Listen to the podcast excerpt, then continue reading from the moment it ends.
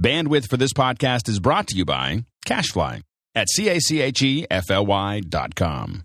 This episode is brought to you by Squarespace.com, the fast and easy way to publish a high-quality website or blog. For a free trial and 10% off your new account, go to squarespace.com slash twip.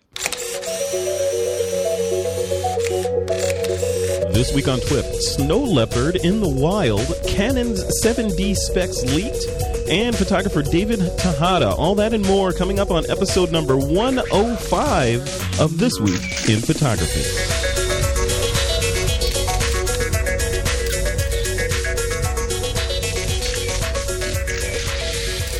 And welcome back to another exciting episode of This Week in Photography. I'm your host, Frederick Van Johnson. Today on the show um, is a couple of the usual suspects.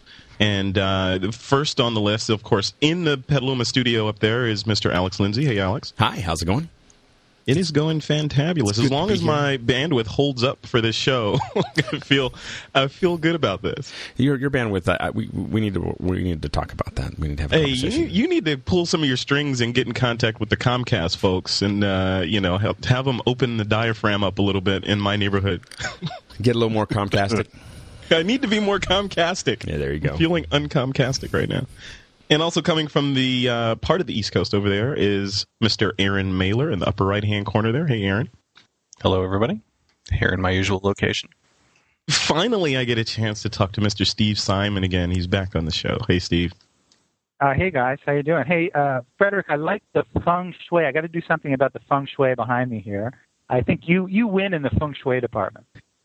Oh, with my the with my nice nice little art on the wall back there. I love that. Yeah, yeah. Hey, Always you know, promoting.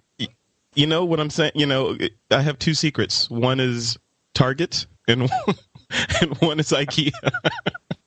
And some nice, paint. and I- You're good to go. You know, I- go get you some know, frames. And I can't really see the photos back there, but you know when you look at in the old days at a contact sheet, you don't even have to see it. You get the shapes and you get the composition, and I know they're they're good photos behind you there. Did you take them? You see the difference but behind you, the the background behind you. It looks like you're just this busy photographer. You got calendars and timelines and stickies and all that stuff. And I got some photos back there. Come on, who's Oh. who's who's more who's the the more professional person? It's a little bit NASA like uh, back there without any of the tech. It's just like a Yeah. calendar. Anyway, let's let's continue on. All right, we're moving right along here. All right, so uh, quickly a nod to our sponsor. Today's This Week in Photography, aka TWIP, is brought to you by Squarespace.com. They're a fast and easy way to publish a high quality website or blog. And if you want a free trial and get 10% off your new account, go to squarespace.com forward slash TWIP and enter the offer code TWIP. So jumping into the news, um, the big news, of course, of last week was uh, at least at least if you're a Mac user, was Snow Leopard, the new operating system from Apple was released, and um, I think that has uh, lots of, of course, effects on photographers because there's been lots of following the tweets that have been flying back and forth. There's been you know issues, uh, sporadic issues I've seen from people that are using uh, different imaging software, whether it's from Adobe or if it's from Nikon with the uh, with the Capture NX and all that stuff. So my question to you guys would be: Have you upgraded? And I know Alex, you probably upgraded like six months ago. Um, so we, we have a we have a test machine that has uh, that that has Snow Leopard on it, and uh, we're we're still testing it for uh, for compatibility. We're trying to make sure that it works with all the applications that that we need. Uh, we're also looking at how we're going to change our workflows uh, based on especially services, uh, which is what we're probably most excited about. Yeah. So so what's what's the cool thing in Snow Leopard that you, as a you know multimedia maven, that you care about the most? Well, the thing that I care about the most, absolutely, is well, the two. There's two things.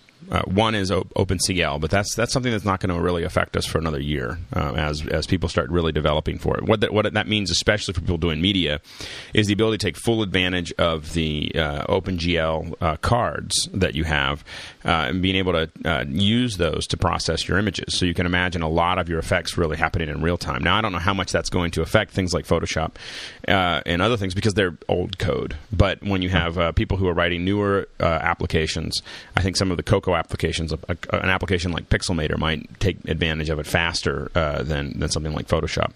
Uh, Yeah. But I think that uh, that's going to be a huge uh, thing down the road. In the immediate future, uh, and, and and I'm talking uh, September October for us, uh, we are i- incredibly excited about services. In fact, MacBreak.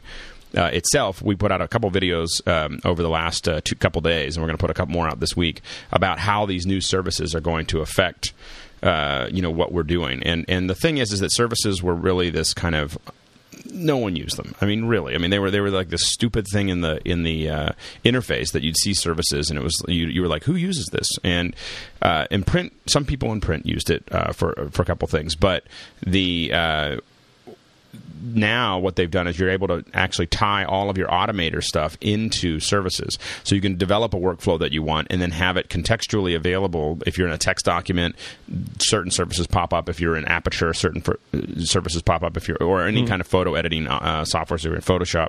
And and and these services also um, have been expanded to what they can get a hold of. And so you know there's a lot of things you can do taking advantage of WebKit taking advantage of shell scripts taking advantage and some of that stuff was available before but now it's really right on the surface and it's going to uh, you know uh, that combined for instance when we do training we can now QuickTime, by the way, now records does screen captures like Snapz did and and uh, and still does. It's not Yeah, as what's that going to do to those guys? Does that mean that you don't need those screen capture no, applications? not really. anymore? If you're doing this all the time, there's a you know the the, the QuickTime version of screen capture is a uh, is a very basic version. It, it's just like oh, I want to capture the screen. I can't select. cer- It's it's you know it's not really designed to select all these areas and have tons of control over what compression and frame rates and so if you're still if you're a professional doing this a lot, you're still going to be using uh, iShowU or Snapz or the new Camtasia, which is now there's Camtasia for the Mac just came out last week. So these are all things that um, that that you you may be using to do your um, or Screencast, I guess is another one, or ScreenFlow.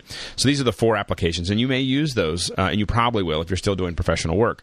But if you just want to show someone how, what's going on now, you it's just it couldn't be any easier. You can have a, uh QuickTime, and, and you can just simply capture the screen. It, it compresses it to H264 on the fly while it's recording. It's immediately done afterwards. Now, what we're doing, for instance, with services, is setting up a screen cap, st- setting up a keystroke um, within our Mac that when we when we hit the keystroke, it just automatically opens up QuickTime, has it go to screen record. We can record the screen. As soon as we hit stop, it will send that uh, applica- It'll send that screen capture to an FTP site and email the people that need to know um, the the people that are managing that that uh, that process automatically. So from from an artist point of view, we want to just we want to codify something like, hey, this is how I'm doing the lower thirds, and this is something that's we're going to do over and over and over again. Well, someone could just hit a hit a hit a button, do the real screen capture and talk a little bit, and then hit stop, and boom, it, it'll, it'll ask them, do you want to send this? And, then, and when, when they send it, it'll send it to the controller, send an email to the controller, send everything up to the FTP, everything's boom, it's done,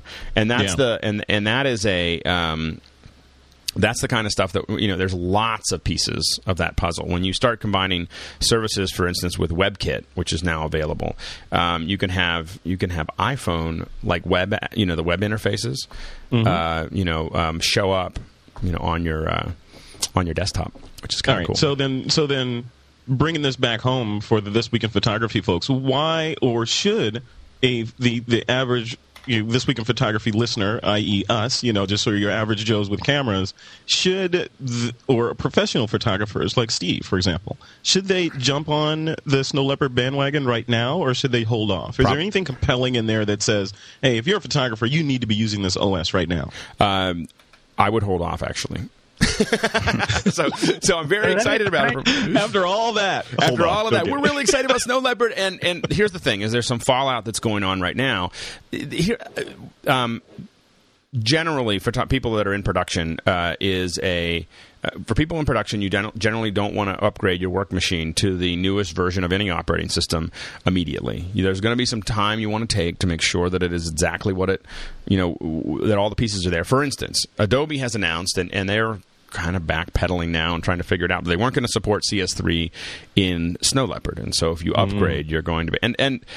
Uh, they say that it's just because they don't want to, you know, they, they're they, they're forward thinking and so on and so forth, and, and that's probably a valid reason. I think that it, there are other some people have said that there are other reasons for it. Number one is Yeah, Adobe forward really thinking for your quarterly results. Of course. yeah, exactly. For their quarter results, right? Exactly. So, and and also that there's a you know I think that there is a uh, whether whether anyone wants to talk about it or not, I think there is a growing storm between uh, Adobe and Apple, uh, and I think that there's some issues that, that that both of them have. Adobe more than Adobe has more to lose right now with where Apple's going than than Apple you know has to lose with where Adobe's going. But the the issue is is that um, you know there's a growing storm over Flash, I believe, is going to happen between the iPad that we think is going to come out and the iPhone and everything else that could really stunt Flash's, um, ex, you know, uh, long-term trajectory if if it's Right. not solved. And I think I think there's some sensitivities to that, and I think we're seeing, you know, uh, Adobe where they can gently. The, the problem that Adobe has is that if they push too hard, Apple will build a photo editing app. You know, and, and that's the and, and the issue. Uh, and I'm working on a paper right now for uh, or a post about this right now. Is the issue is that um, what we we had this huge discussion last week because CS3 we have CS3 we have CS2 on a bunch of our machines because we haven't needed to upgrade. The, the reality is is that 80 percent of what we use in the office has been in Photoshop since uh, 1995. Yeah. Uh, 95 percent of what we use in Photoshop has been in the office has been in Photoshop since about 2002, and there's only just a little detail of of, of uh, what's there um, that we use. Um, you know from from the current version. And, and and the problem that we have is now that we have to upgrade if there was another version of photoshop that was open you know pixelmator is almost there without it just needs a couple things like some good path tools and a couple other th- things where uh, you know we'd be really interested in a less expensive version. Having to upgrade just because we upgraded our operating system uh, is making us upset and it's probably it's evidently making a lot of people upset right right Fred? Yeah. Now, Steve Simon, um, have you decided to make the jump from uh, where do you on uh, Mac OS nine right now? Right? Are you, are you jumping? This, are you jumping No, to I Snow am like Leopard? completely. I am completely up to date. I mean, I couldn't resist. I mean, I live, as you know, between Apple Store and B&H Photo. So when something Yeah. new comes out, I may not be able to afford it, but I'll go take a look. And of course, for the twenty-nine dollars uh, to upgrade the system, I did it right away. Haven't noticed much of a difference. But here's something that I don't fully understand, but I'm kind of excited about it. I just tried it um, just quickly before we went to air, and that is this idea that certain applications are built 64-bit, and if you can turn on the 64-bit magic that's built into your current computer, you can get a huge speed upgrade. And I saw this on the web, and we'll we'll we'll link to it. So I did that, and to turn on 64-bit, all you ha- apparently have to do is hold the four, the number four, and the number six keys as you uh, reboot, and then let go. And once it's on, I, I put on Aperture, and it seems to be a lot faster. And according to where the link I saw on the on the web, uh, I think it was Lloyd's Digicam. Um, it's it's much faster, and it works not only for Aperture but also for Lightroom and Photoshop. But the sort of scary thing is they're not really sort of announcing this because the compatibility issues that Alex alluded to. But I'm kind of anxious, and I think what I'll do is I'll I'll hit the four and six, turn turn on 64-bit when I'm doing my editing in Aperture, and then I'll just go back to regular until everything sort of shakes down. But apparently that is built into our systems or many systems now, and we can take advantage of this huge speed increase right away. Does that does that make sense to you guys that know more about this? You know, I think that going back and forth with 64-bit is it definitely makes sense with, especially if you're doing applications that are really memory intensive and uh, and speed intensive, and I, and I think that that is uh, something to take advantage of. I think for many people, going back and forth between 32-bit and 64-bit might be something that they don't want to do too much, and they won't have to for very long. Probably in the next three months or uh, four months or six months at the most, most of these applications will be taking advantage of that, except for probably, you know, Yeah. Photoshop. Yeah. But you know, it's, it's, it, I got to tell you, just playing with Aperture just briefly before we came on here, it seemed to be a lot faster. And it's and, Right. and you know, the gentleman on, on the website alluded to the fact that this is like getting a hardware upgrade for your photo processing um, without having to spend anything, or or with just needing to spend the twenty nine bucks. So, I think that is one thing that once I explore it a little bit, hopefully it won't. Uh, do, there's no negatives to it, but it looked as though, at least in Aperture, it, it, it was a lot faster. So that's kind of exciting. Great. I would I would just tack on to that. Just you know, be be careful when because not all applications. And Alex, I know you you you're probably really intimate with this. Not all applications are going to be uh, 64-bit compatible. And, I don't- and like Alex said, I don't know that you want to be popping back and forth. If you live in a certain application and it's twice as fast because you know you enable the checkbox this is 64-bit, and you have a machine that can handle it, then by all means. But if you're like me and you're popping around between a dozen applications all the time, and some of them are and some of them aren't, I don't know. I would uh, I would just err on the side of let's just keep everything the same for now and then switch to 64-bit when everything uh, can Yeah, support I, it. I about was you? just going to say, I was just going to sorry to interrupt. I just I was just Go going to say though, if you're going to do this, just do it when you have to do sort of a, a big sort of photo post processing session, and then just go back and pretend that you don't have it. Eventually, like you say, everything's going to be smooth. But I think the the, the time saving, just sort of the uh, the, the the fun of, of working on a faster application when you've got a lot of post processing to do, big raw files. I think that's that's pretty exciting. But I agree with you, Fred. Go back to, to the regular thing uh, as soon as you're done with your, your Yeah. post process. And Aaron, Aaron, you're uh, you're on the side of being on the back end of all this stuff, and on the front end as a photographer. Have you made the jump to upgrade everybody that you're responsible for to the new OS? Or are you holding off? Oh, shoot, campus wide. Well, I mean that's not my role exactly um, uh, where I work, but uh, campus wide, it'll be a while before the transition's made, just because the sheer number of machines we deal with. But I mean, personally, I made the jump this weekend, and, and I've been beta testing for Apple as a developer for a while and kind of watching it evolve. And it is impressive, I have to say. I mean, performance boost I'm seeing is pretty significant in a lot of ways.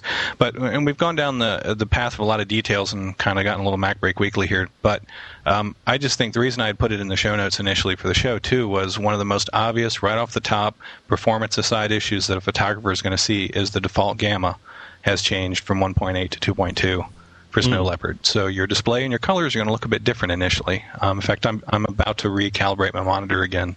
You know, around That's a the whole huge new point. Yeah, that's configuration. gigantic. Yeah, yeah, and I think Yeah. that people definitely have to make sure that they make that adjustment. So you're, it, Yeah. everything's going to look darker, right? Yeah. For me, it's the opposite. Oh, I'm sorry, actually. lighter. Sorry, Oddly backwards. enough, yeah. Back- So, so the uh, but you're gonna uh, so you're gonna need to make sure that that gets uh, sorted out quickly, and it's just a matter of going through the recalibration process at least, a minimum, to kind of Uh-huh. um, sort all that stuff out, or you are going to be delivering photos that are going the wrong Well, direction. and what I'll do is recalibrate now around 2.2 as my uh, you know as my gamma point essentially because I always did it at 1.8 native to the Mac originally. Uh, so it you know it does look a little bit bleached to me by default with the uh, with my non-calibrated display right now. Right. Right. Very good. All right, let's move on away from the Snow Leopard and talk a little bit about Canon's uh, the new 7D specs. The leak. alleged, alleged, Alleged. specs that we saw. Yeah, the leak.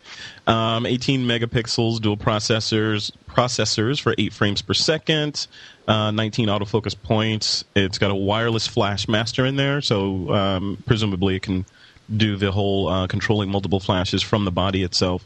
Um, what do you guys think about that? I mean, is uh, and and the fact that it still has that APS-C or the smaller si- size sensor in there.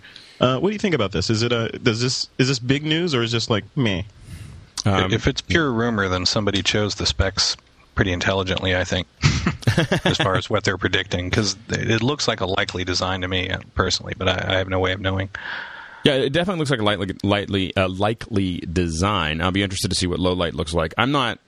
I have to admit that now I'm, I'm, uh, and I know that the prices are still high, but I really would have a hard time buying a APS sensor at this point. Yep. Um, You know, I, I really would want to have a full fi- full size. If I was spending once I go overspending um, more than a thousand dollars. If I'm buying a cheap, you know, SLR that I want to use, that I'm, I'm shooting my family with, or I'm doing a couple things that I'm starting with, and so on and so forth, uh, I, that might be something that I'd buy um, an APS size sensor. But I think that we're really moving to a point where you really want to start seeing if you're going to start investing in glass and all those other things. I'd rather just have a full size sensor. See, that is the that's the story I've been saying for like 18 months. And you know, I don't want to speak ill of the person that's not here, and his name is Ron Brinkman. Ron, Ron always talks about you know having the the crop frame sen- cropped frame sensors, and that it's okay for buying those smaller or those those lenses that are designed for that sensor because they're cheaper and you get the you know the increased focal length and all that stuff. And I uh, Well, I- I I, think happen to disagree Yeah, I think there there there are like high end people, of course, and I think we'd probably uh, uh, lump ourselves in that category. But I think you know with the the, the Nikon 300S that's coming out or is out right now, and this 7D when it does materialize, it shows the commitment, and I, I think part of it is we're realizing that you know more megapixels, and we've talked about this for a long time. Uh, full frame, you know, is, is is obviously a wonderful thing, but not Yeah. everybody needs it, and not everybody wants sort of the bigger um, format type cameras. And and and you know, you can do so much, and and uh, what what the advances that are made with these APS sensors um, are, are quite extraordinary as well uh, as as some of the other stuff. So, uh, you know, you're seeing that you know people are going to realize what these things really do and what they really need, and there's a huge market out there that doesn't necessarily need the full frame or or is not coming from sort of the old days where you know full frame APS. It, it- this is more of a reference to to the film days, and and there's a whole new generation that could care less about that. So it doesn't really matter, and they can build smaller. Um, equipment, uh, lighter, and and that makes a lot of sense. Yeah. Now, Steve, would you would you be jumping ship from Nikon over to the Canon when this thing comes out, or are you going to stay put? I am I am not jumping ship. I mean, you're talking to the guy who's stuck with uh, the one manufacturer, Nikon, since basically I was a kid. And you know, again, I love the the stuff, but ultimately, it's not about the stuff. It's about what you do with it. And you know, frankly, uh, it's always going to seesaw back and forth. But I'm I'm I'm not going to. I'm never going to say never. But I, I I I haven't up till now, and I don't suspect I will in the future. Good on you. Very good. Well, let's let's take a second to uh, give another nod to our sponsor, Squarespace. Squarespace.com is the way to build, host, and manage your website. They've got an easy to use UI for creating and managing your website or blog. They're optimized for both the newbies and the CSS experts. And they've got hundreds of design templates to choose from, and you can customize and tweak those designs to fit your specific needs. If you want a free trial, again, go to squarespace.com forward slash TWIP. You don't need a credit card. Just uh, try it out, build your website, and if you decide to purchase it, you'll get 10% off when you enter the offer code TWIP. And I just got to say, we're, we're we're doing so much work right now in, in, in Squarespace that we Mm-hmm. just we um, we love it. I mean, we, you know, it- within the Pixel Corps, we're building a, a whole new site structure that we're that we're um, working on in the Pixel Corps, and then I'm building my little thing on it, and of course, Twip Log is on it, and uh, it's just such a great. Um, wait, I, I just can't. Ugh.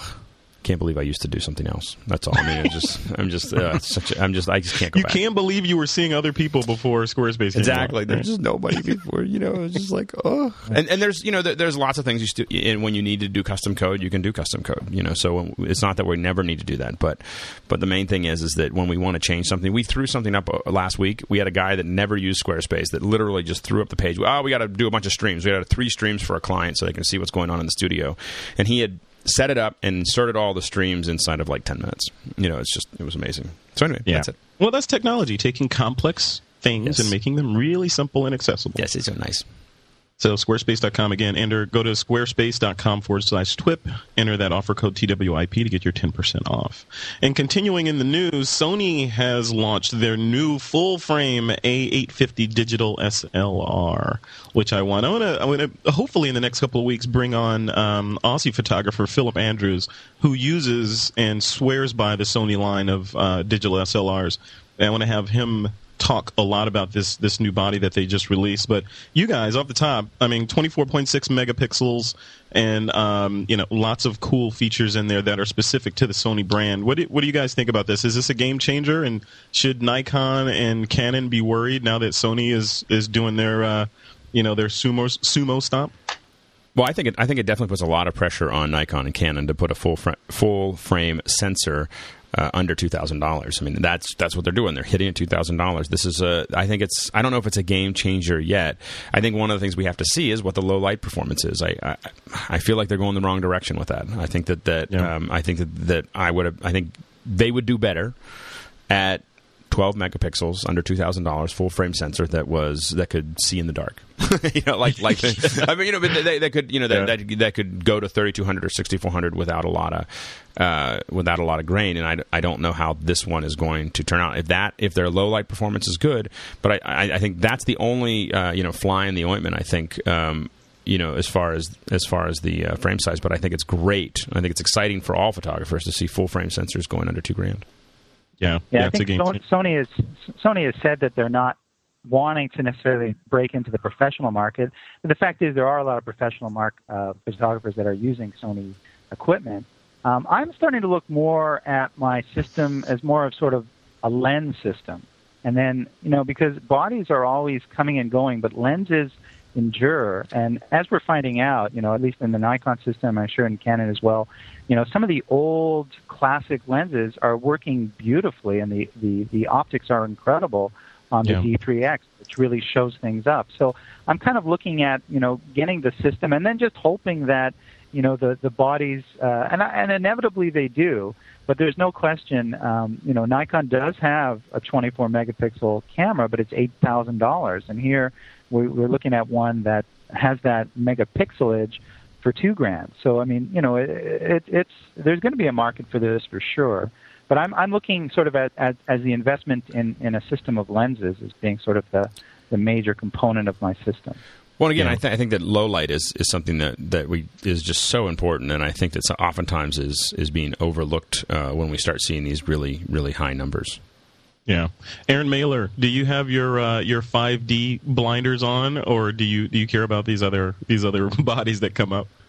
Um, I personally just feel that uh, Canon and Nikon are such juggernauts right now that I'm I, I, like Alex said, I find it compelling that it, it pressures the market. But personally speaking, from an investment standpoint, I don't see myself switching anytime soon, even between Nikon and Canon, uh, much less to a third party that doesn't quite have the you know the the weight in the market that they do.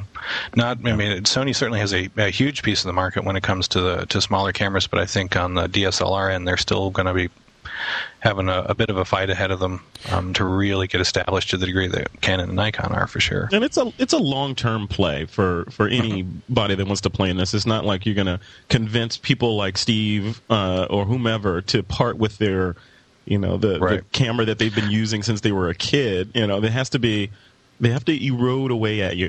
and, well, hopefully, I mean, at with... one point, when you're when you're ready to make a purchase decision, and you're at that point, you're like, hmm, maybe I'll try this different body out. But you know, it's not going to be an overnight thing at all.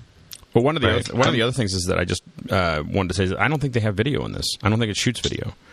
Oh. Um, I was looking at the the features. You know, it's, it's so funny now. You get to a point where you assume you you would almost uh-huh. assume that that a that a, a, new SLR would have video incorporated, um, and uh, and I don't see. I was looking through their um, stats, and I, I, looked through it the other the, when this got on the notes, and I didn't see it. And then I looked at it again while we were talking, and I just don't see it listed. And you would think that that would be a pretty big deal. It's got an HDMI output, but it doesn't say anything about recording video formats, and and that is a for me that's a deal killer. I mean, I wouldn't buy another. I wouldn't buy a camera over a thousand dollars. I wouldn't buy a camera over. I wouldn't buy a camera without video.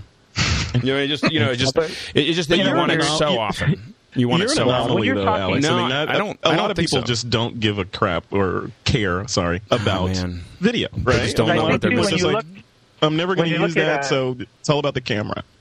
Okay. When you look at a, a camera that's got 25 megapixels, I mean, that's a very specific use for a camera. And I think a lot of photographers, still photographers, that are kind of getting into video, um, are still still photographers first, and they they might dedicate one body uh, it could be a still camera, it could be a hybrid like a D300S or D90 or 5D Mark II, and they're using video with that. But um, the idea of sort of having one camera that does both all the time, I think for a lot of photographers from the still world, it's not quite a deal breaker necessarily. Although in the amateur market or the serious hobbyist, it sort of makes sense if you're only going to have one camera that you're going to yeah. have, uh, well, have both. The, the one thing I say though is, is I, I posted this on Twitter uh, a couple weeks ago, but did you guys see the stillmotion.ca website?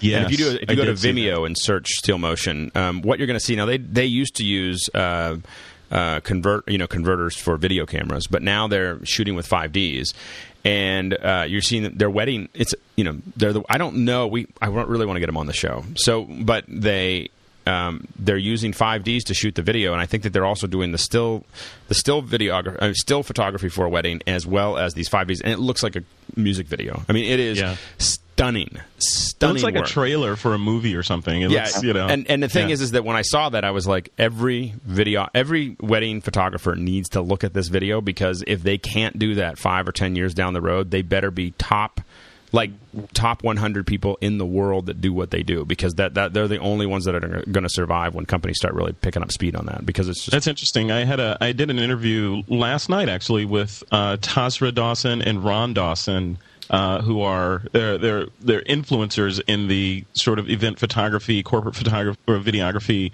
that that whole space. He's got a book out, all this stuff, and uh, so I consider them an expert on it. And uh, and I, I asked Ron very point blank should photographers that have been shooting, they're professional photographers, they're making money at this, uh, should once they get their new 5D or whatever camera that can shoot high definition video, should they add a line item to their price list that says video now? You know, and he Yeah. his response was no.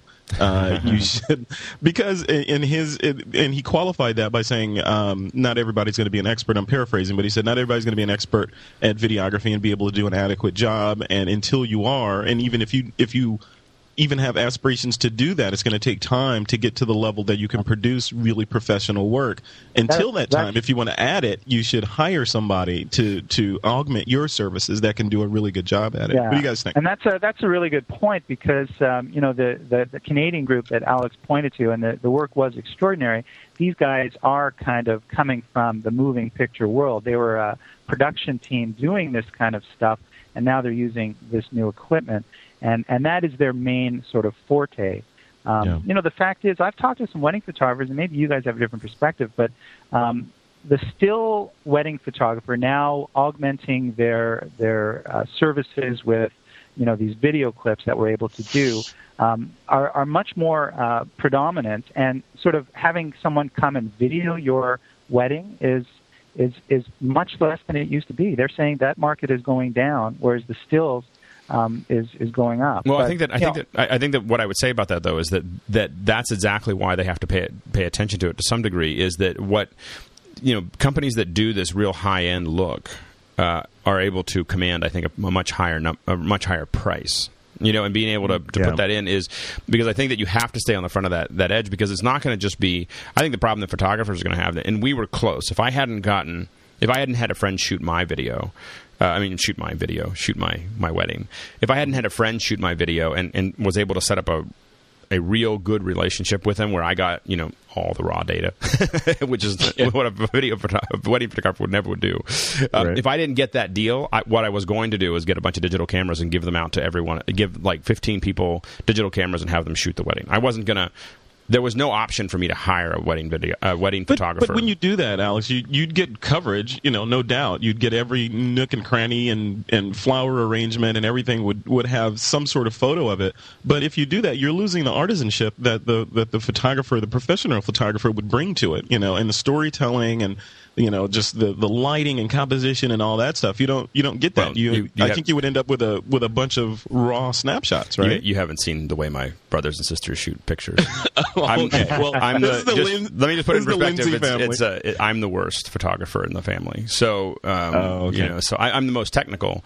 Um, but my I have uh, my brothers and sisters have better eyes than I do when it comes Okay. to shooting. So, so, um, so it was it was a doable thing for me. It may not be a doable for everyone, but I think that oftentimes you get these great, I mean, just great images that um, uh, uh, that uh, that you couldn't get actually that a photographer wouldn't get. And I think a lot of times uh, what video what vi- wedding photographers do is oftentimes a very limited s- set of, of what's there. When you have people who are actually know are there at the wedding who know everybody, they also know who's important to take pictures of and what's Right. important to take pictures of in a way that that the photographers maybe it's not as fit and finish and and maybe you should have someone at least dedicated to doing that.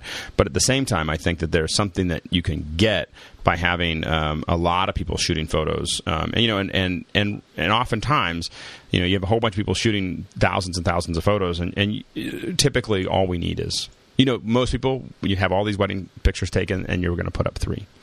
yeah. You know, you Yeah. just need three good photos that really capture the the the feel of it. Interesting. All right, let's move on. Uh, hey, Aaron, do you want to uh, take us through the, the, the poll and the results from last week's poll? Sure. Um, last week's poll uh, was if you end up with a flawed, you know, quote unquote flawed photo, uh, blurred or excessive grain or something, uh, do you toss it or rescue it with some creative editing? And um, as it turned out, we had 37% say if it's not tack sharp and noise free, it goes right in the dumper. And uh, the remaining 63% say that, um, you know, if I end up with a lemon, I make lemonade. But uh, they essentially hold on to the photo. And, and I'll add, um, in addition to this, I did have a, a a uh, message from a listener this week uh, based on the poll. It said, uh, On your last poll, the options are either trash or keep and rescue bad photos. Is there value in keeping otherwise unusable photos to learn from your mistakes, even briefly? And I would say wholeheartedly yes. I mean, I do the same thing. I hang on to pictures and use them for reference, uh, you know, kind of see what mistakes were made. I think it's helped make me a better photographer over time. I would also say another reason to hang on to your quote unquote bad shots uh, is we never know where the technology is going in terms of rescuing shots in a lot of cases, and something that might be unacceptable today uh, could have some you know real value in the future, depending on what your goals are. And the other thing I would add too is that uh, a lot of times you can take a bad shot and do something very creative with it and create an absolutely beautiful shot. I mean, by yeah. doing uh, some type of artistic uh, color treatment, you know, other types of effects with a shot. And as those skills increase for you over time, some of those you know bad shots that you have come back around and could be useful for you again in the future as your eye changes and as you begin to approach from a different perspective. Yeah. Uh, so of, I just thought I would kind of tie uh, that question kind of like freezing ahead, Walt Disney, kind of like freezing Walt Disney and waiting for right. the medical technology. you have a bad Only photo. Steve eventually, Simon. eventually, we'll be able to uh, unthaw an out of focus picture and sharpen it up and all that kind of stuff. Well, oh, right. I think one thing. You know, I, oh. you know, I just want to add one more thing. Do you remember the the days of film? You guys are too young to remember, but you know you have to waste the first couple of frames before you get to number one. And there was mm-hmm. always right. that, oh, you know, shots of your feet and all that kind of stuff. I remember seeing a photographer taking those wasted frames and doing kind of a little exhibition of images that were really cool of those wasted shots. So sometimes in editing, because we're moving so fast, we don't really see things. And I think there is value in, generally speaking, not deleting a lot of the stuff. I mean, you know, some things are kind of obvious, but you want to sort of maintain things and then maybe go back to them. You know, storage is cheap and uh, things are moving faster, so we're able to edit edit quickly, and uh, you never know. I have to admit, I I I trash you know 25% of the photos before they even get off the card you know while i'm sitting there shooting yeah. you know and mm-hmm. um, but what the i think that the part of that is is a, is the thought process of how you shoot some people really set up and shoot uh, if i think i have a good picture like there's this there's a good picture here somewhere you know i'm going to shoot 20 photos 20 30 40 you know, of, of something that most people would take a snapshot and move on. I'll shoot it from a bunch of different angles. I'll test the lighting. I'll That's look at the cool. stuff because uh, you know because I know that there's a shot in there somewhere, and, and uh, you know, and I'll take a lot of them, and then I'll throw the ones that are obviously way off away, and then I'll keep probably I said about 75% of them and then when I see them full screen I'll make some decisions. Um, but I but that's that kind of coverage of a I know that there's some you know I, to me it's like sifting you know I know there's gold in here somewhere and, and so I'll take a lot of photos.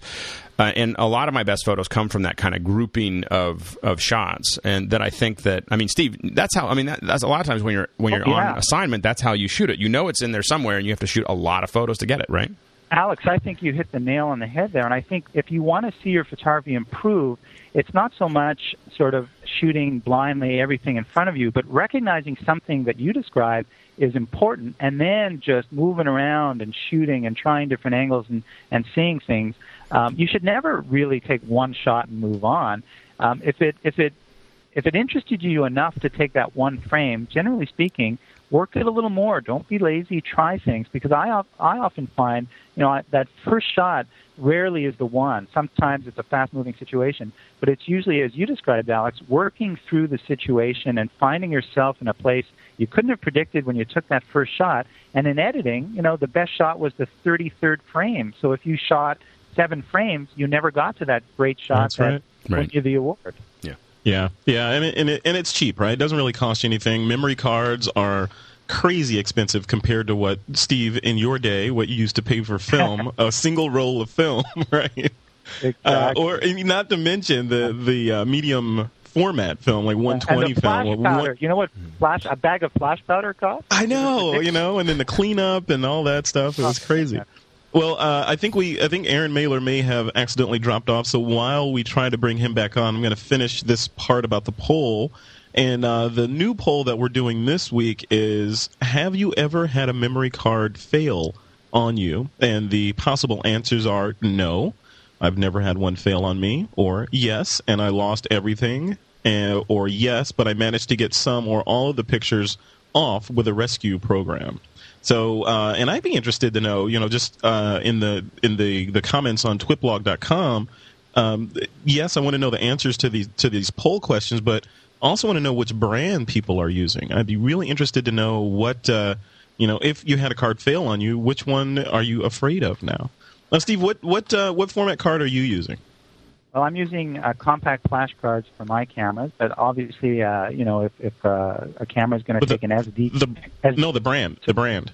Oh, I'm using Lexar, Lexar card, And you know, I, I have to say that you know, amongst the major manufacturers, and I've heard, and I can't say this for sure, but um, you know, you should stick to a quality manufacturer. But I think, and Alex, maybe you'll chime in on this, but in terms of digital photography, probably the Rock, the the, the most solid, uh, dependable thing in the chain of digital photography is going to be that compact flash card. I mean, I've heard people put them through the washing machine. Those things have taken abuse and and just continue to work. Generally speaking, and even when you screw up, you can still rescue images. So it's yeah, uh, yeah. I, I, I, haven't. I've never had a compact flash. Knock on wood. You know, I've never had a compact flash actually fail. Uh, I have had uh, old. Oh, Olympus used to have some crazy memory card that I can't remember what it was called, but it was not a SD. It was some kind of other card. And XD, XD. Oh, XD's the next one, I think. Isn't that the new? Oh, okay. But there's okay, an old. Yeah. It was an old Olympus, like when I had this, and, and that I had a couple of those fail, uh, but but not when I, you know, when they were sitting around. I put them back in the camera, and the camera wouldn't recognize them, that kind of thing. But uh, I, yeah, that's the the compact flash. I'm not usually concerned about, uh, although I am kind of paranoid about when I shoot. I dump dump the cards, and I actually leave the images on the card until there's two copies. Yeah, you know the only else. problem I had, just to chime in quickly, I went to the Arctic, and I probably shouldn't admit this publicly, but the only compact flash card problem um, I had, I get to the Arctic, I'm doing this assignment. It's once a year on July 1st Canada Day assignment, and um, I had a problem with my compact flash cards because I forgot them on my bed um, at home when I was packing. that could be a problem. So, and I'm in the Arctic, and anyway, it was a happy story because there were photographers there and they rescued me and saved me. But that was really the only problem I've had with compact flashcards, and that's forgetting to bring them. Wow. Ouch.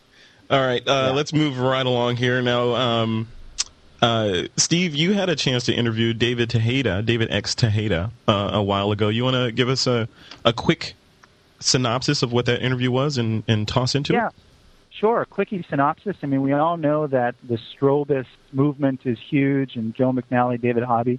Well, um, David Tejada is also on the forefront of that. He's a commercial photographer based in Colorado and has for years been using lights and small strobes.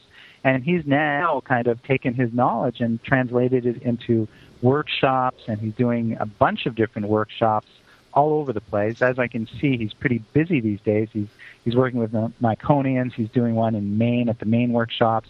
He's doing the Mentor series, the Nikon Mentor series, something I do as well. Um, and he's just in demand because he's an expert on the small flash. And I was lucky enough to take a, a one-day workshop with him. And uh, I mentioned to him at the time that, yeah, I would love to interview for our listeners. And I think um, he's got a lot of great uh, tips in this, the first part of, I believe, a two-part interview uh, with David. Okay, well, uh, TWIP listeners, we're very happy to have David Tejada with us. Did I pronounce that right, David?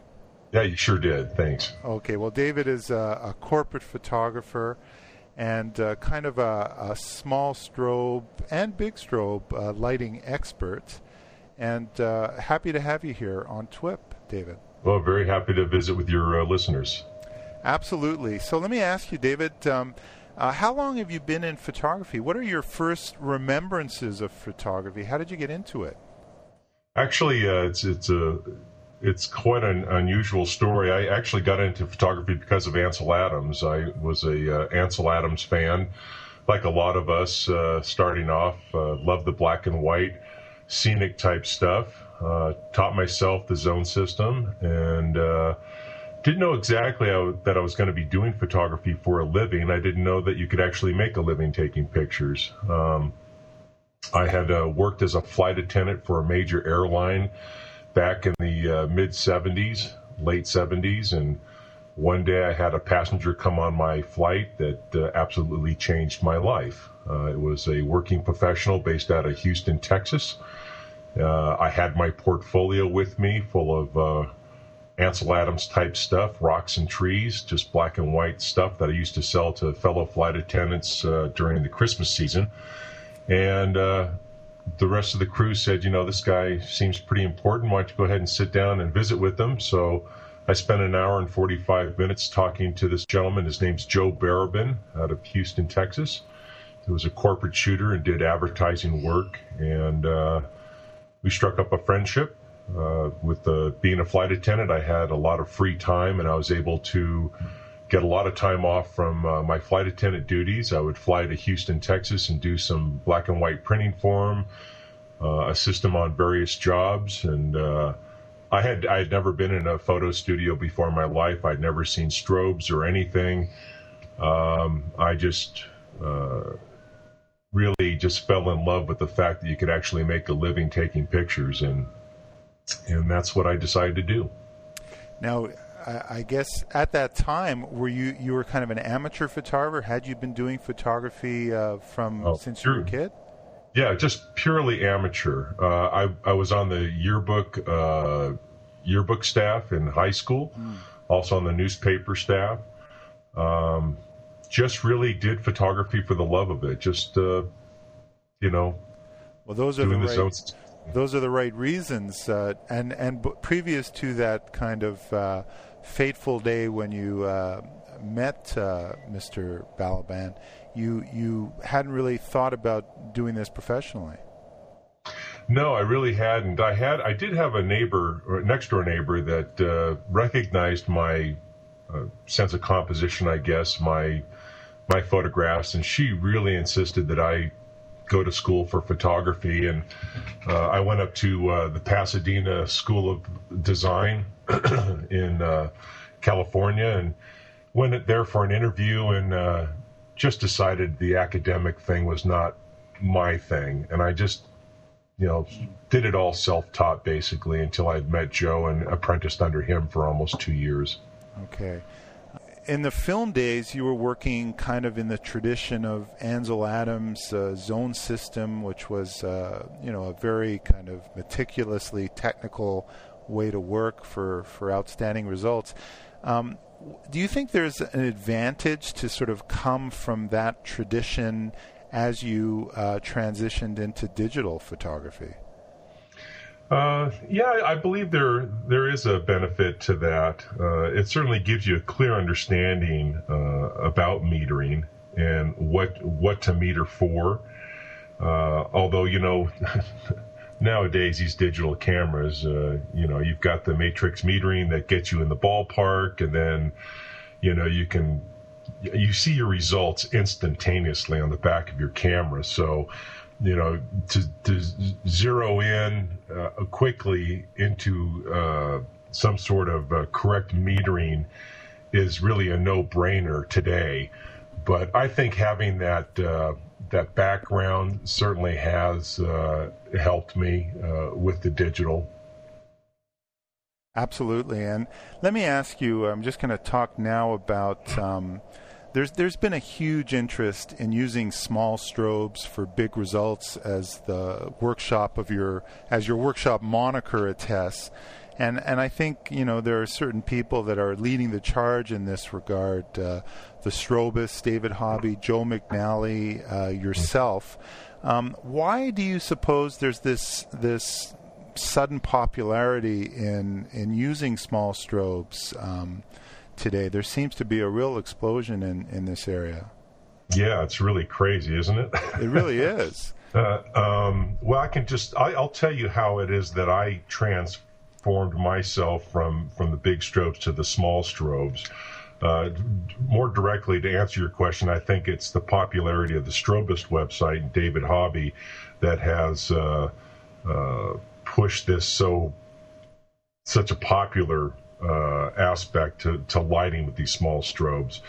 I uh, I moved into small strobes probably excuse me um, about four years ago as uh, as I started working with digital.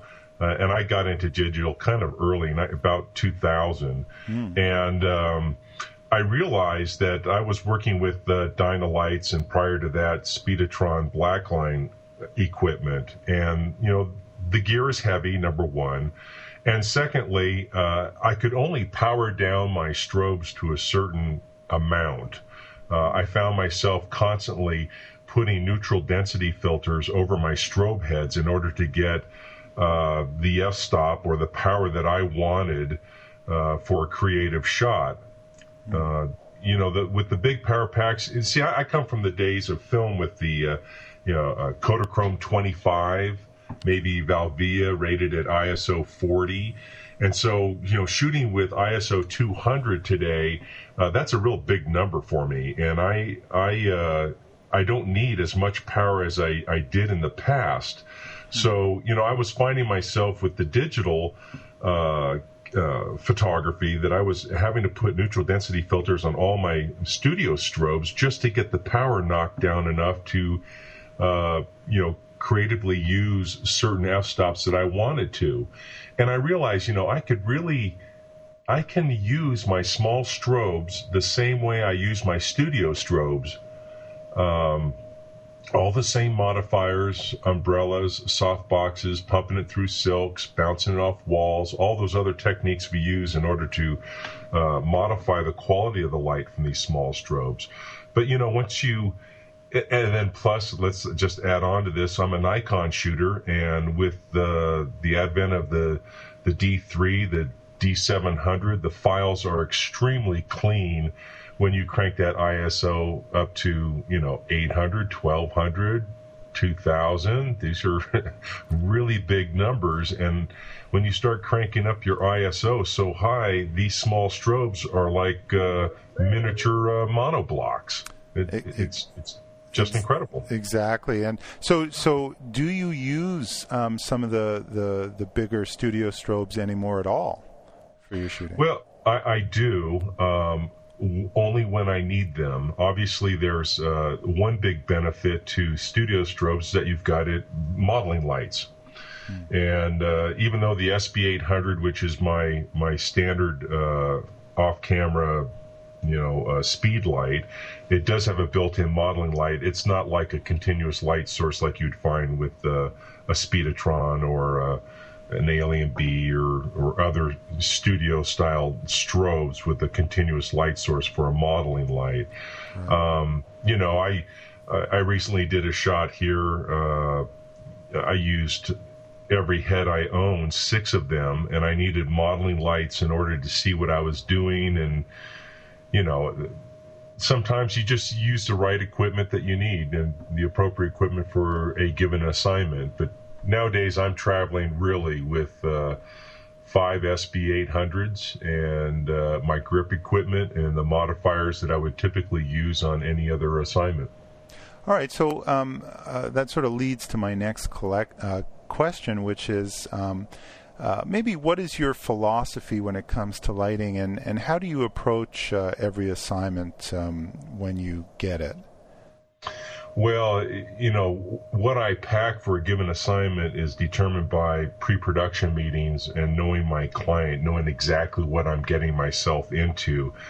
Uh, asking all the appropriate questions, whether or not, uh, let's say, for instance, I do a lot of heavy industry work. And so uh, if I'm going into uh, a control room situation, I w- might bring certain types of grip equipment, maybe some additional small miniature lights that are not typically brought with me on assignment, like the Morris Minis. Mm-hmm. I'll take those with me to light up behind some computers and even uh, stick and clicks, these little tiny uh, AAA uh, continuous light sources. They're little round things you get at Walmart, like two bucks a piece. I'll, I'll carry a tube full of those if I'm doing a control room type situation where I can put accent lights around under uh, bookshelves and and various other places just to spiff up the uh, appearance of the room.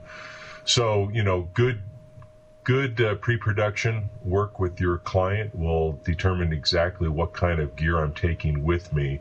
Mm. Um, you know, my philosophy is is really trying to produce uh, lighting which is typically subject driven. I, I, don't want to super. Uh, I don't want to draw attention to the lighting just because, hey, it's cool lighting.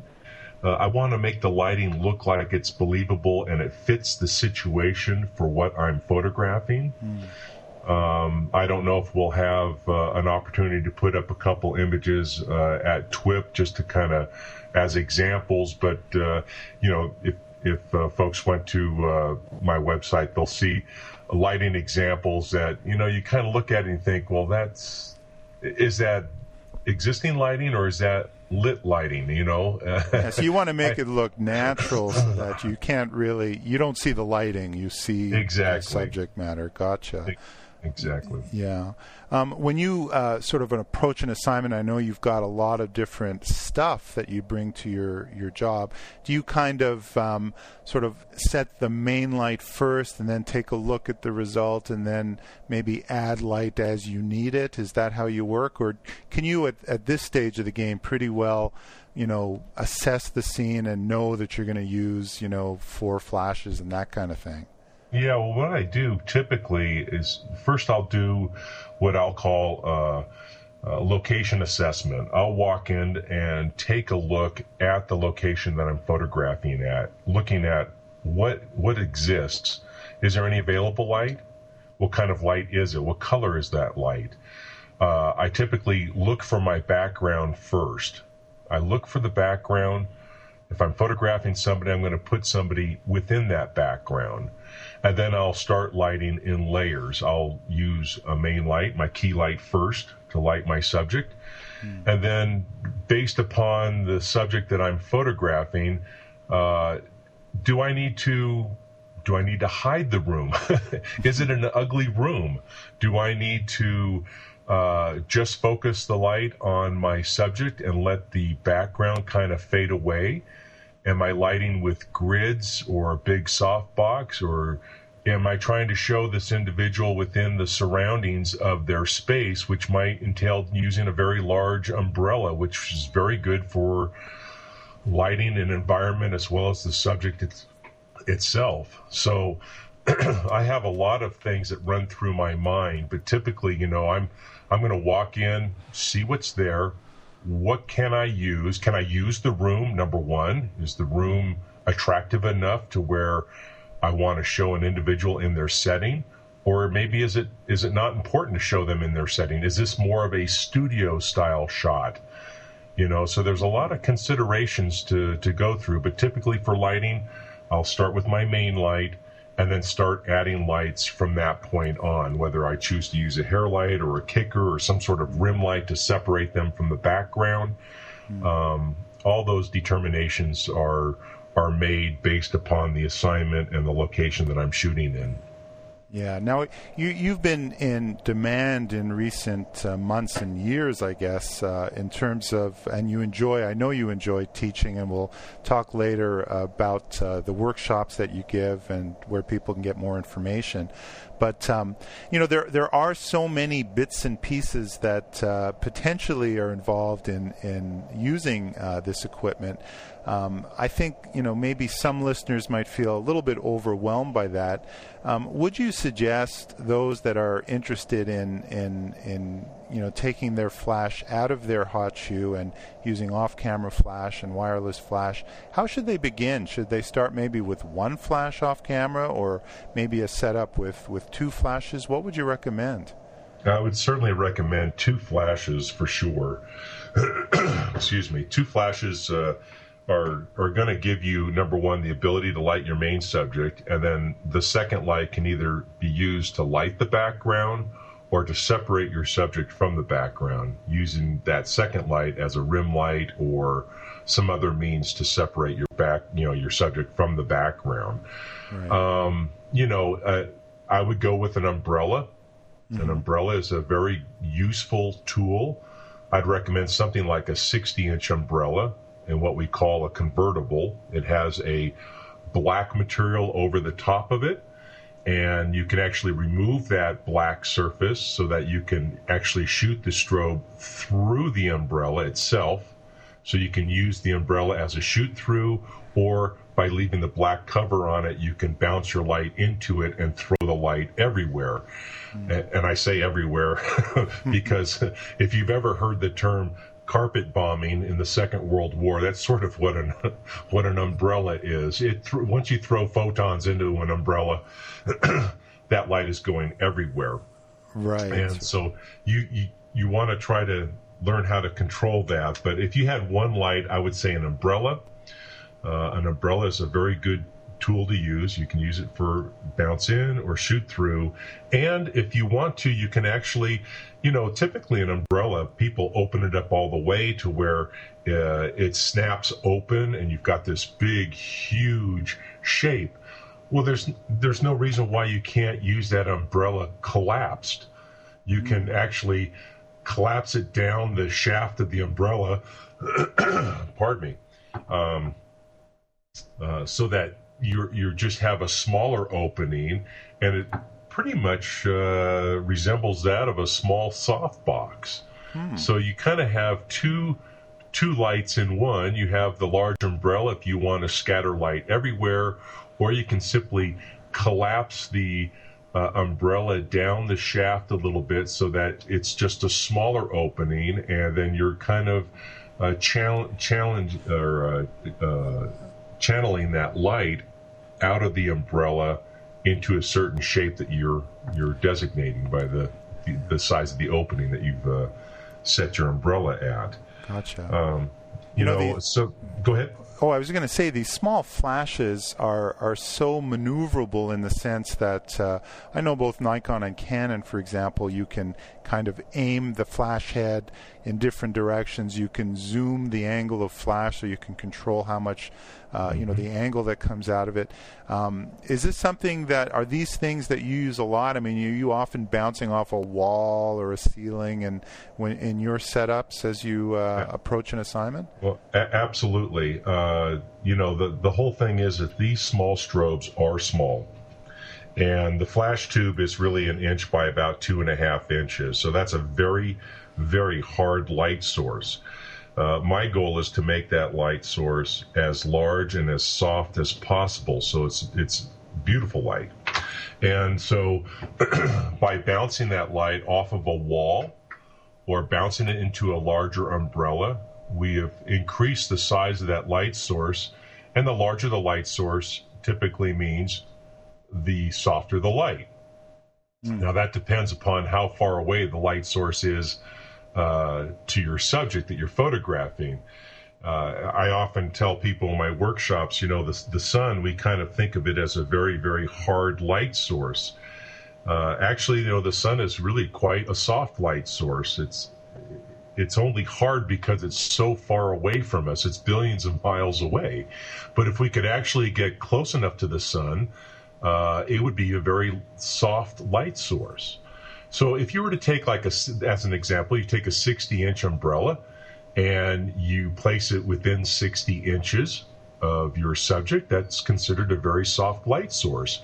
Mm-hmm. But if we take that same 60 inch umbrella and walk it across the street and place it on the sidewalk on the other side of the street, well, the size of that 60 inch light source becomes quite small and hence it becomes a very hard light source.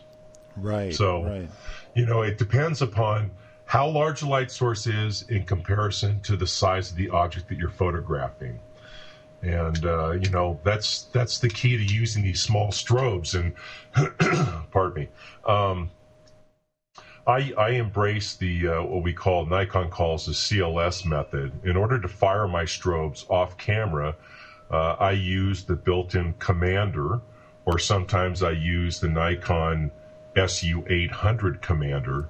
But right from my camera position, without walking over to the strobe, I can raise and lower the power of my strobes right from my camera position, which is a great asset. We don't have cords attached to the strobes. I can I can hang them on walls. I can hang them from pipe. I have I can put them on lights, traditional light stands, but I can control these strobes uh, remotely from my camera position, which is just a, a wonderful, wonderful technology. Yeah, I, th- I, think those listeners that have experimented a little with the CLS system uh, will attest that it really is quite fantastic as to oh. you know what you can do um, just from the camera position. You don't have to run over, and it saves so much time and allows you to kind of engage with your subject uh, a lot exactly. easier.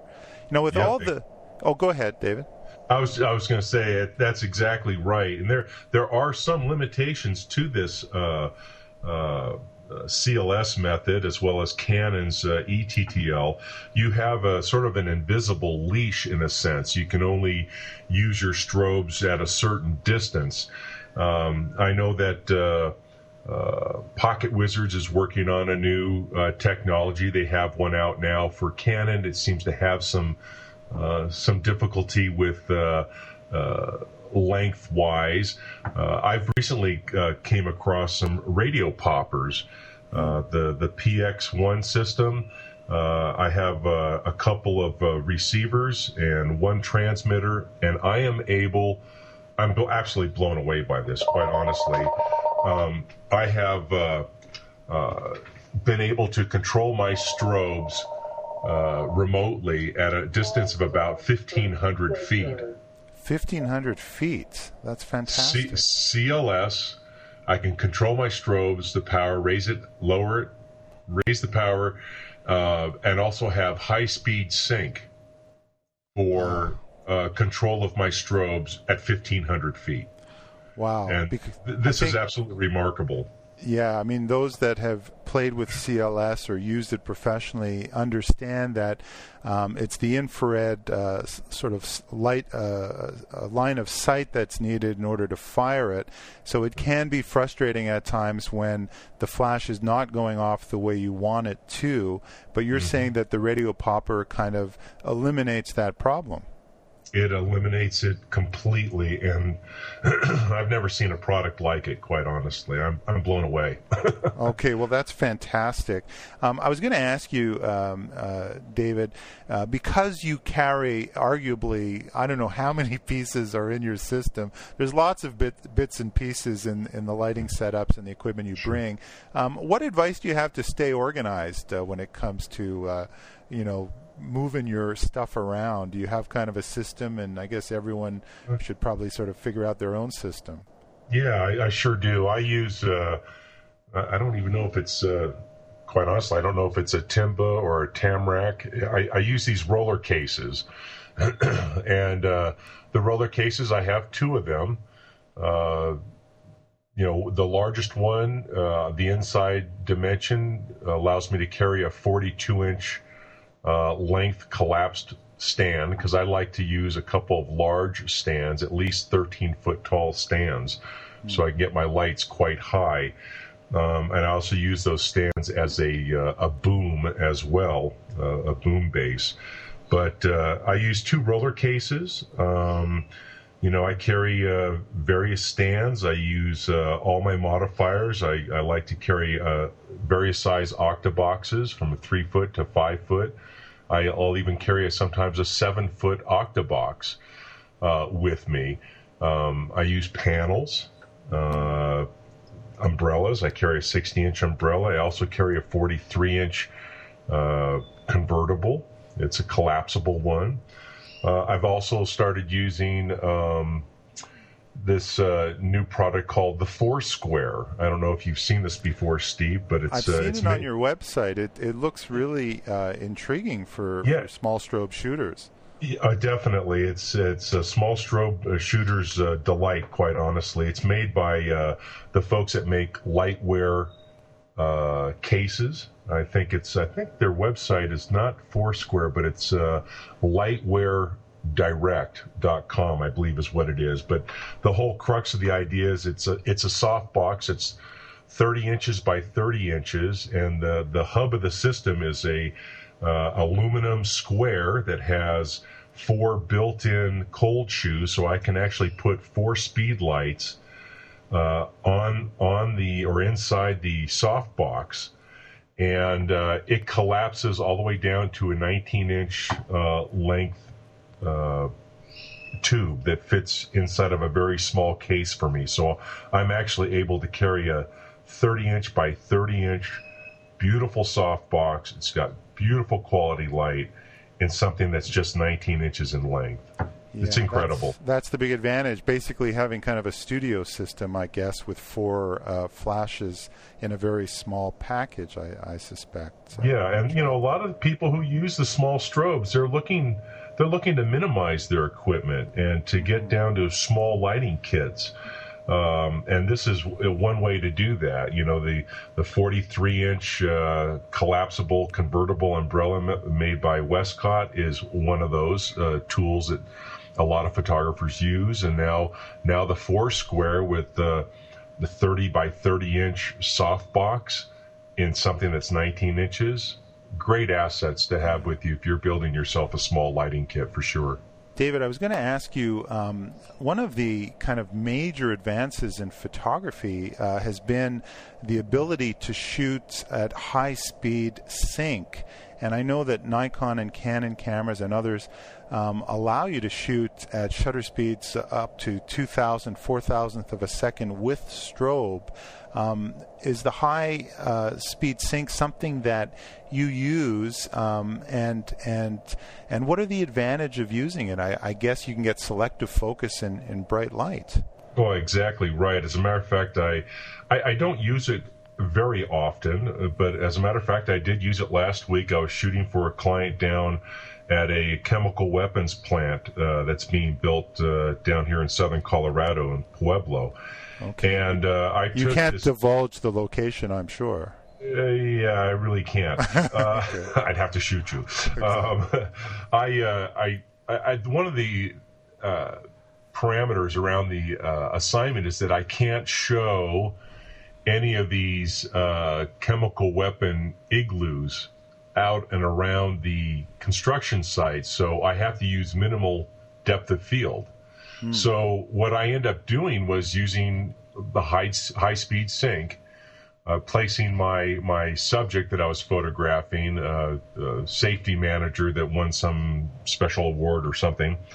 Uh, I placed him in shade behind electrical panel, and then used the uh, the new Foursquare with two strobes in it and I had my assistant Eric hand hold the Foursquare very close to my subject, and I was able to shoot wide open at 2.8 for the particular lens that I was using, 2.8 at eight thousandth of a second. Wow. And to throw the construction site completely out of focus to where you can recognize that it is a construction site with the girders and some equipment and such, but it absolutely obliterated any kind of uh, a view that you might have had of these uh, chemical weapon igloos that were, you know, around the site. Yeah. So, you know, high speed sync for me uh, certainly allowed me this creative option uh, that that I wouldn't have had in the past. It's it's really phenomenal, and you know, with high speed sync, very quickly for those uh, listeners that are not familiar with it. Uh, most of our cameras have a, a native sync speed, typically 250th for a Nikon. I you can tell me, Steve. I think you're a Canon uh, shooter. No, I'm a I'm a Nikon guy. Oh, you're. Oh, that's no. I'm Absolutely. sorry. That's right. You are Nikon. Um, I think Canon is like 200th of a second, or it depends on which model you have. Right. But right. your your native sync speed for like a Nikon would be 250th of a second, because we have two curtains running in our cameras. The first curtain travels up, it exposes the entire sensor in your camera, and then the second curtain follows behind it and closes. Well, it's at 250th of a second that the first curtain is completely open and the second curtain has not yet started to travel, and therefore your strobes at 250th of a second will give you an evenly illuminated image. At high speed sync, let's say it's at eight thousandth of a second, as soon as you click that shutter, the first curtain starts to take off, and then the second one is following, I mean, in just a little slit right behind it. So you're you kind of ask yourself, well, how do we get this high speed sync? How do we get the whole scene illuminated? What happens is the strobes are firing continuously as that small slit in the curtains are traveling across the sensor. So instead of one big pop of the strobe, it's actually going pop, pop, pop, pop, pop, pop, pop. It's firing the whole time that that those two curtains are traveling across the sensor, and that's how we're getting the uh, the high speed sync. It really is uh, remarkable technology, but more importantly, I mean, now uh, there are few limitations in that you could be in a, a horrible light situation, a noonday sun, and uh, if you position your subject right and use uh, the small uh, flash with high speed sync, you can create a beautiful light coming from that um, flash, regard you know depending on what modifier you put over it. Um, and get selective focus, something you're not used to seeing in bright light um, mm-hmm. for really nice portraits. I've seen you you've had some some nice some beautiful portraits you've done that way, mm-hmm. and I think uh, that's something I want to experiment more as I go forward. Uh, sure. With sure, your inspiration that, and others. Yeah, and I think that you know your listeners should realize that when you're outside using the sun, or shooting in the sun using high speed sync, or even without the high speed sync, think of the sun as a second light source. Mm. Mm, Use absolutely. that sun as your second light source and let it be your hair light and rim light over the shoulders to separate your subject from the background. And then use your strobe as your main light. So you have quality light. So mm-hmm. that's just absolutely, absolutely, yeah. And for the first time, we can really do that with the uh, high-speed sync. Uh, as we uh, sort of wind down here, David, and I appreciate your time, um, I'll just ask you this because you've been in the business for a long time. And we're going through kind of uh, uncharted waters, uh, those of us in the professional photography business. Um, how has the business, in your opinion, changed in recent years? And uh, where do you see things going? Well, I can tell you that uh, when I it is a tough time right now for sure. Uh, my commercial assignments are fewer than they have been. Um, but I will tell you also that when I started my business in 1983, it, we were in an economic period similar to this. And I found that to be a very good time to start a business. And I say so because, uh, you know, if you can make it during hard times now, it will seem a lot easier as the economy improves. Uh, when I started in 83, 1983, uh, it, we were very tough time, uh, high unemployment just like we have now, and uh, you know interest rates were high, and all all those economic uh, dire situations that we we're, we're experiencing now uh, it made me work very hard. All I needed back then was like, just please give me one job a month. all, right. all I need, all I needed, you know, I had roommates and I was trying to get my business going. But you know what? When you're starting off in a bad economy, uh, you know, your first job is one more than you had. And your second job is twice as many as you've had after your first job, and you can, o- you can only go up exactly. and it's it's it's very hard for people starting off in this business to accept uh, rejection in, in, any any time of your career. You may have to make 10, 15, 20 phone calls, cold calls, or interviews before you actually get your first job. And you can understand how somebody would become discouraged after their ninth rejection, your tenth rejection, you know, you just think nobody wants to hire me. Nobody, you know, you shouldn't be getting discouraged. You have to be encouraged in the fact that you have nine failures. You're closer to getting that assignment than you were when you first started off. You know, you have to be very optimistic and persistent with, with, uh, you know, with this business.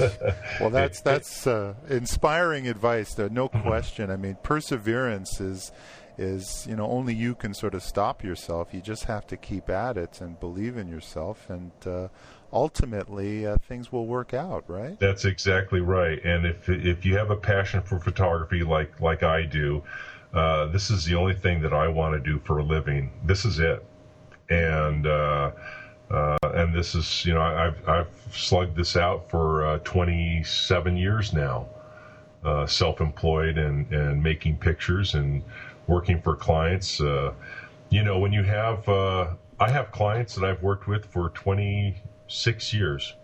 Wow. Wow. Amazing.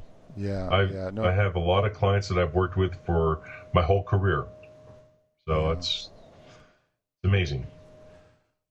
Well, David, I, I very much uh, appreciate things, and um, uh, just we're going to maybe uh, now tell viewers sort of how to get a hold of you. I've got uh, the, the, and we'll we'll sort of list this um, on the TWIPlog site. But um, let me just ask you, what are your plans for the future? Because I know you um, have been doing, you've been working with Nikonians, doing um, uh, some small strobe big results uh, workshops. And and first off, let me just tell people where where to reach you. Okay. Um, you can you can. I've got a couple websites, of course. Um, you might want to check out my blog. Uh, a lot of information there. It's david davidtejada.blogspot.com. Now, please then- spell it out because every time I Okay, typed out Tejada, it was different every time. Okay, it's D A V I D T E J A D A dot blogspot dot com. So it's T E J A D A Tejada. And, and then for your actual um, website that also has a Tejada in it. Yes, uh, that'd be at tejadaphoto.com. That's sort of my commercial site. And then for my small strobes big results workshops, the uh, lighting workshops that I conduct around the country, uh, that would just simply be small strobes, smallstrobesbigresults.com. And uh, you did mention that I'm working with Nikonians. I, I've got my uh, actually my first Nikonians workshop in San Francisco this coming August. It'll be August 17th and 18th. And then uh, in September, I'm going to be doing a week long workshop at Maine Media Workshops out in uh, Rockport, Maine. It's going to be September 13th through the 19th as well. Uh, I do have a, a, a fun one coming up. I think this is actually where you and I met, Steve. Um, this is. was uh, uh, Philadelphia. Uh, I'm going to be giving a, uh, a workshop for the Mentor series, the popular photography in American photo. Uh, I'll be teaching along with Michael Kennedy October 30th through November 1st. Uh, we are going to be uh, photographing at the Eastern State Penitentiary, uh, a very historic uh, prison that Steve and I were shooting at with my Small Strobes Big Results workshop. It's a it's a prison that was built back. Actually, I think it was the first United States prison built in 1822. It's it's Um, an amazing place, and uh, I would definitely encourage anybody. I was lucky enough to be there for uh, a small strobes big results uh, workshop in the penitentiary, and they let me out at the end. Um, Did you have fun with that? I had a lot of fun with it. It was great. It was I learned a lot, and uh, that's the place where Al Capone stayed. And, and That's exactly see- right. Yeah, so the I'll, cell that he hung out at. Yeah, exactly. And so we'll be doing a lighting workshop there for the Mentor Series uh, October 30th. Uh, one day at the uh, penitentiary, and then we follow up with the uh, a day at Longwood uh, uh, Botanical Gardens, a very beautiful setting somewhere there in Philadelphia, close by. So there's a lot of things going on. Uh, I also teach at uh, Santa Fe workshops. Uh, did one workshop called Small Strobes Big Results uh, this last year. I'll be teaching uh, this coming uh, winter for them as well. So check out their websites as well for information. You know, Steve, I'm also looking for. I'm always looking for new locations to conduct my small strobes big results workshops.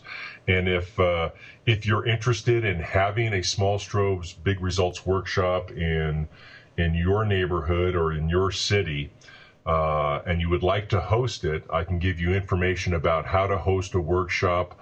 Uh, one of the things I do look for are unique locations to photograph in.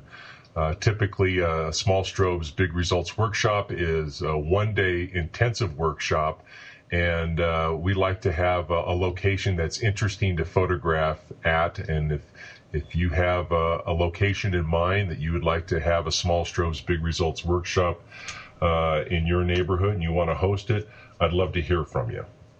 Absolutely, and it seems that uh, a lot of the locations, like penitentiaries and old abandoned places, uh, can be the most interesting and, oh, and yes, accessible sure. too. Well, Absolutely. David, thank you so much. Uh, I, a lot of great information here, and we look forward to uh, following up with you uh, in the months to come. So I appreciate you taking out the time. All righty, Steve. Thanks so much. All right, thank you. Mm-hmm. Okay, well, that was David Tejada, and we're going to hear uh, more great stuff from uh, David uh, next week.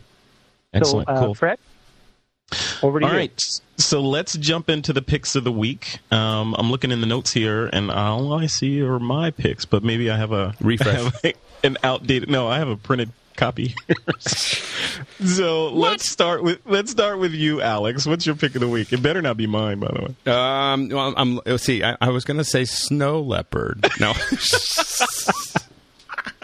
no, can't say snow leopard. Okay, so um, the one my pick for the week uh, is is a small compact flash reader, a small general reader. Uh, one of my things that I, I'm always looking for is tiny, tiny little readers um, that I can carry in my bag, and so this one just has turned out to be a very solid little um, reader here. So, so see this right here. This is the Targus, and it's uh, USB two and I Oh. like it a lot. It's very tiny, so it's uh, and it uh, does you know the, all the things you'd expect: compact flash, SDHC SD, which is important. You get these small ones, and a lot of times they're just SD now, uh, or they were, and and that's a real problem. Um, it also handles the compact flash and X, and XD. So when XD cards are coming out, um, it does handle that, and it also handles the uh, Sony crazy, um, you know, uh, memory sticks, which I don't like very much. But um, but I'm but I'm but when I need them, I need them, and uh, and this turned out to be really great. And it's like fifteen bucks or something, or ten bucks. It's, Where'd it's you really pick that cheap. up at? Um, I picked it up at B and H when I was in New York. And so, because I didn't, I left mine at uh, when I was doing a shoot. I left it somewhere. Yeah. So That's I went when you it. didn't call me, Alex. You were in New York and you didn't call me. Is that Not that you're bitter. so, so you know, yes, yes, I should have called Steve. Hey, Steve, how's it going? Uh, let's get a beer. And uh, do you have a compact flash reader? I would have hooked you, up. You could have saved fifteen bucks. but but it turned out that I, it, you know, it, I don't know why, but there's this, there's a certain haiku of finding the perfect little compact flash reader, and this is I don't know if it's the perfect one, but it is uh, the smallest one that that that reads the most number of. Uh, kind of cards that we need, um, and so uh, Targus makes it, and it's um, it's it's a great little uh, great little piece. That's my pick for the week. All right, Aaron Mahler, what's your pick? Well, I don't know whether to You're like, believe what I see in the script here, but I know I put mine in first because I, uh, I, I Because he did the show list, so- notes. You Yeah, you can so, take Snow uh, Leopard because I have a backup my- if you'd like. To yeah, take Snow my Leopard. my pick was Snow Leopard, um, certainly because uh, from a performance standpoint, it's really doing it for me. So, uh, you know, here's here's my little box right here. So everybody knows I've already got it All right. on the machine. So, and we beat that to death at the beginning of the show. So I will pass on to the next person. All right, Steve, what's yours? Okay, well, in keeping with our guest David Tejada and his lighting expertise, um, I have picked something that I haven't tried yet, but I have to admit I'm very excited about the idea of maybe um, getting a chance to use this and ultimately buy them. The Ellen Crom Ranger Quadra Head Pro set, and it basically, I know it, it doesn't roll off the tongue or it doesn't roll off my tongue, but but basically it's a, a studio flash. But these, it's tiny. I mean, I've used uh, Elinchrom 600B, uh, which is a 600 watt second unit, uh, professional studio. Uh, Profoto makes fantastic things, but um, Elinchrom, this this new set, they're 400 watt seconds. It allows uh, for two heads to be put in. These heads will literally fit in your pocket. So for location photographers that want to go beyond what their small Canon, small Nikon flashes or Vivitar 285s will do, these give you a lot more power. They also have um, uh, uh, remote control their radio frequency, so you're not going to Wow. have to worry about them not firing. They're tiny and they're light. And I think for, for any location photographer, wedding photographer, I know there are a lot of photographers like myself who are kind of excited about this kind of a product to come out. It's small, it's fairly powerful, and it will take all the regular studio accessories. So um, with David on, I, I figured I would uh, give a lighting pick, and it's kind of a high end. There, the kit is is not cheap, but then again, not necessarily expensive. If you add, uh, for instance, with Nikon, you you put three SB900s, you're you're in the range of this Quadra set, which is about two thousand or twenty one hundred dollars. Yeah, cool. All right, my pick. Now that I had to had time to think about what my new pick was, since two people stole my pick, um, is is actually two websites. Uh, one of them, if you haven't been to Joe McNally's website, joemcnallyphoto.com, I believe it is. Uh, make sure you go there and check it out. His stuff is, you know, as Fantastic. you may know, I'm a, I'm a big fan of Joe McNally. Yeah. Um, so definitely check that out and bookmark it, put in your RSS feed reader, etc. And also for the one person in the audience that hasn't heard of Strobist, make sure you go to Strobist, S T R O B I S T dot com. Uh, that's David Hobby's website, and always has he always has lots of cool and interesting things to talk about there, whether it be about technique for for shooting or different gear that that he's testing. The latest one of the latest things I saw a couple days ago, or if it was maybe it was yesterday, was uh, he was testing the radio poppers, uh, which is a, a wireless slave system for for your digital SLR or for your SLR period. And uh, you know he's putting it through its paces, and it, it looks like a pretty interesting uh, little little piece of kit there for you to buy. So check that out. That's strobus.com and joemcnallyphoto.com. And I think that brings us to the end of the show, guys. So uh, let's uh, give folks just a quick update on where to where to find you guys if they want to follow you on the, in the ethers. Aaron, Uh, you can find me at my blog, uh, halfpress.com, H A L F P R E S S, and um, also on Twitter. I haven't been on either very much this summer because I've had an insanely busy summer with a huge project, but I'm wrapping that up in the coming weeks. So uh, I should start to resurface. H A L F P R E S S. all right, Steve, where can people find you? Uh, Twitter slash Steve Simon, and on my website, um, stevesimonphoto.com. Go to workshops and lectures because I've got a bunch of workshops coming up, and uh, would love to meet some TWIP listeners at some of these workshops. Excellent. And uh, Mr. Alex Lindsay? Uh, you can find me on the Twitters. Alex Lindsay, all one word. Excellent. And me as well. If you're looking for me, Frederick Van, you can find me on Twitter, F R E D E R I C K V A N, on Twitter, and frederickvan.com is my website. And that brings us to the end of this episode of This Week in Photography. It is time to take that lens cap off.